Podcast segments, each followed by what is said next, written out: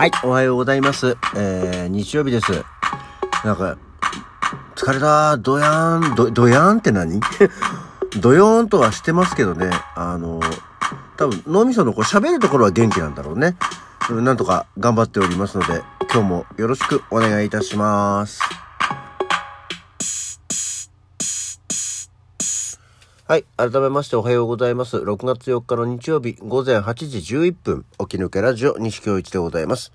お休みの日曜日にしちゃ、ちょっと早いかな。まあ、昨日が遅かったんだよね。ね。まあ、昨日は天気が悪かったんで、えーあれでしたけども、今日は、すっきり、お、お、お、起きてないな。すっきりお晴れになりましてね。あの、過ごしやすいと思います。昨日でも帰りなんかもちょっとね、帰り夜は、あの、気温が低めでしたので、寒かったけど、まあ、す、過ごしやすいっちゃ過ごしやすいよね。夜はやっぱりある程度涼しいぐらいになってくれると寝やすいしね、っていうところはありますね。さあ、昨日はですね、あの、アクアモードプランニングの、AMP ザクラシック005を釜祭りのですね、えー全体投資稽古というのがありまして、あの、3演目の短編のね、あの、上演のものなので、稽古自体が全部こう、バラバラにやってるわけですよ。3演目をまとめて稽古することっていうのがないのですね。あの、あの、やはり、大人数での集まりというのを避けるという部分もあり、まあ、やっぱり、その稽古してるときは、他の演目の人たちは、当然やることがないですから。で、出演が被ることないですから、一緒に稽古することっていうのがなくて、え昨日は一堂に会しての全体投資稽古というのがありまして、他の演目の雰囲気もね、ちゃんとつかみつつ、その全体的な、えー一つ公演として、見るにあたっての流れですとか、えー雰囲気っていうのをつかむための稽古をしてまいりまして、まあ、ぜひね、これは、えーもう、今週の木曜日から開演ですよ。改めて言いますけどね。2023年6月8日の木曜日から開演ですよ。皆さん、チケットはもう取りましたか？ちゃんと言いますね。2023年6月8日木曜日は夜8時20時から。2023年6月9日金曜日夜8時20時から。で、23年の6月10日土曜日はお昼の12時、そして16時、そして20時、3回公演があります。そして最終日千秋楽は6月の11日、こちらも12時からと16時、4時から。なので全部で2、4、6、7公演あります。このぐらいあれば、大体の方は見に来ていただけるんじゃないかなと思っておりますので、ぜひきちんと予定を組んでいただいて、なんだったらお友達などもお誘い合わせの上お越しいただきたいと思います。えー平日8日と9日はですね、もう結構、あの、好評を博していただいているようで、えー座席残りが少なくなってます。ね。えーので、よろしければ土曜日、日曜日、昼間の時間、夕方の時間、まだね、多少お席に余裕がありますし、その方が前後の予定とかもね、組みやすいと思うので、ぜひお越しいただきたいと思います。だいたい、そうですね、上演時間としては、まあ、目安、80、約80分、うん、ぐらいかなっていうところだと思いますね。昨日の全体投資を、感じた、感じたって言ったら変ですけど、計算したところ。はい。で、場所が上井草というところですね。しつこく言いますけど、この上井草ってすごくこう、実はね、厄介、厄介って言うんだけど、こう間違えられやすくて、下井草っていう駅もあるんですけど、下井草のもっと、もっとっていうか先にあるのね、上井草は。で、下井草で、上井草の駅っていうのは、電車、あの、各駅停車しか止まんないのよ。だから、あ何？あれは、東武、東武線？東武線だよね。ちょっと待って。えー、上草。ちゃんとね、こう、上草、上草っていつもこ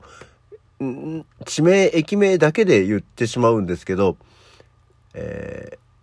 そうですね、上草っていうのは、えー西武の、西武新宿線の上草っていう駅で、杉並の、杉並区の駅の中では最も北にあるっていうぐらいなんで、ちょっと先なんですよ。で、えー、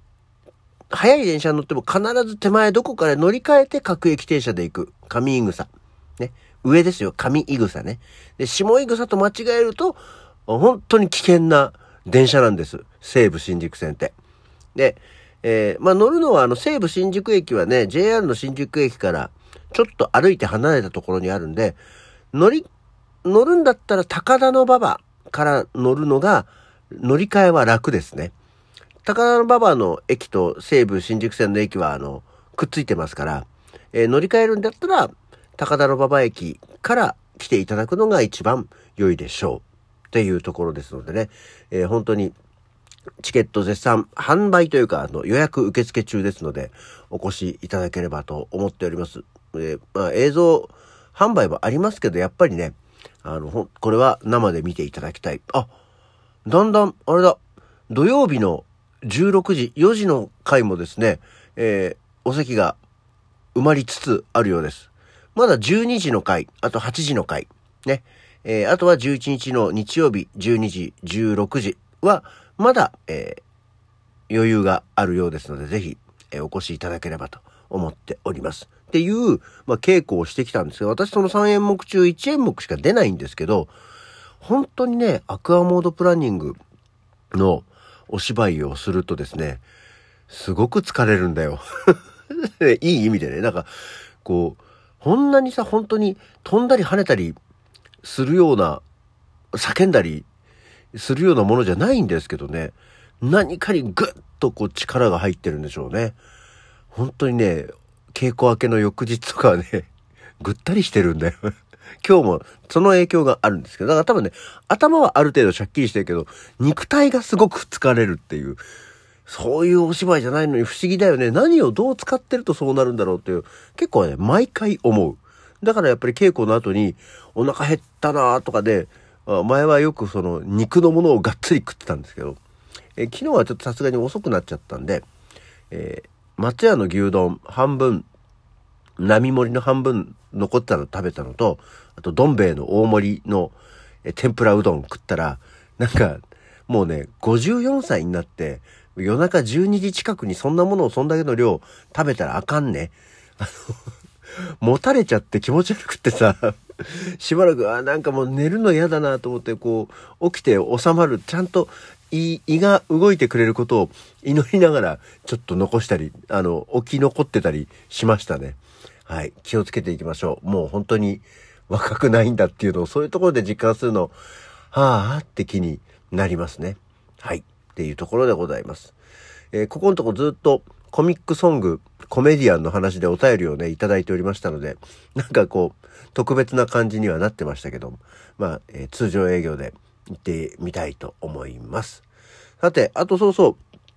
お便りいただいてましてね、あの、これは実はもう昨日いただいてたんですけど、あまり、ちょっと、その時のネタ、ネタというか話題とにそぐわなかったので、そぐわない？あ、はってなかったので言わなかったんですけど、毎度おなじみ相川博明ありがとうっていうことで、えー、寄せ39の、えー、配信をね、見ていただいたということで、えー、まあ配信も、今はもうあれか、締め切り過ぎてしまったので見れなくなりましたけど、こちらの感想をいただいてまして、なかなか面白かったよ。西があんなに相撲の話題を喋れるなんてな、笑いっていう。ネタだから。そりゃ喋るよ。ネタなんだから。そういう、っていうところがありまして、えー、楽しくご覧いただけたら何よりでございました。ありがとうございます。さて、えー、今日はどんな日、誰の誕生日、ね、えー、今日はですね、1615年、えの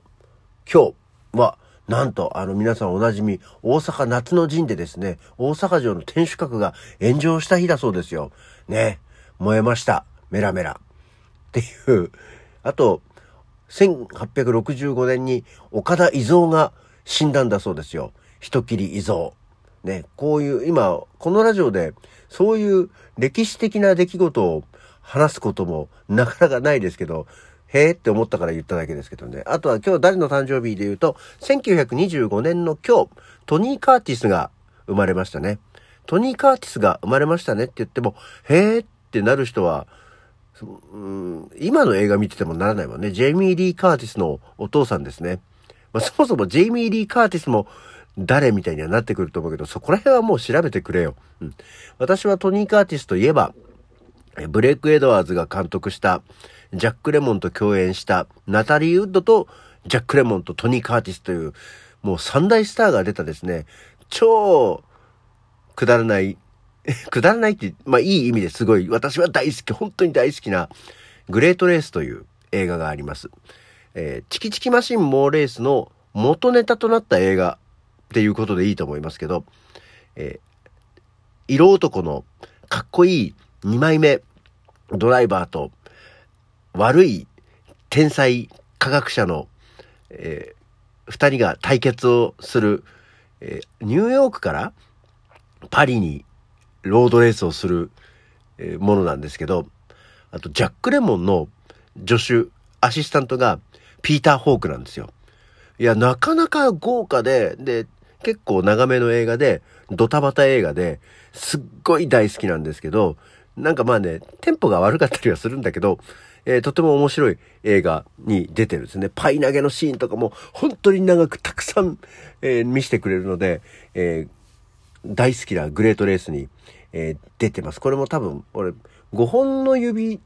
に入ってもいいかな。ベスト10だったら必ず入ってるぐらい大好きな映画に出てる。逆に言うと、それ以外トニー・カーティスの映画見たことないと思う。色男、かっこいい二枚目俳優なんでね、ギャグとしてニヤッと笑うと歯がキラーンって光るっていうギャグがあるぐらい二枚目俳優なんですね。っていうのが生まれたんですよっていうところで、そこを語ってたらもう時間がなくなっちゃうじゃないか。というわけで今日の起き抜けラジオはこの辺で、それじゃあまた次回。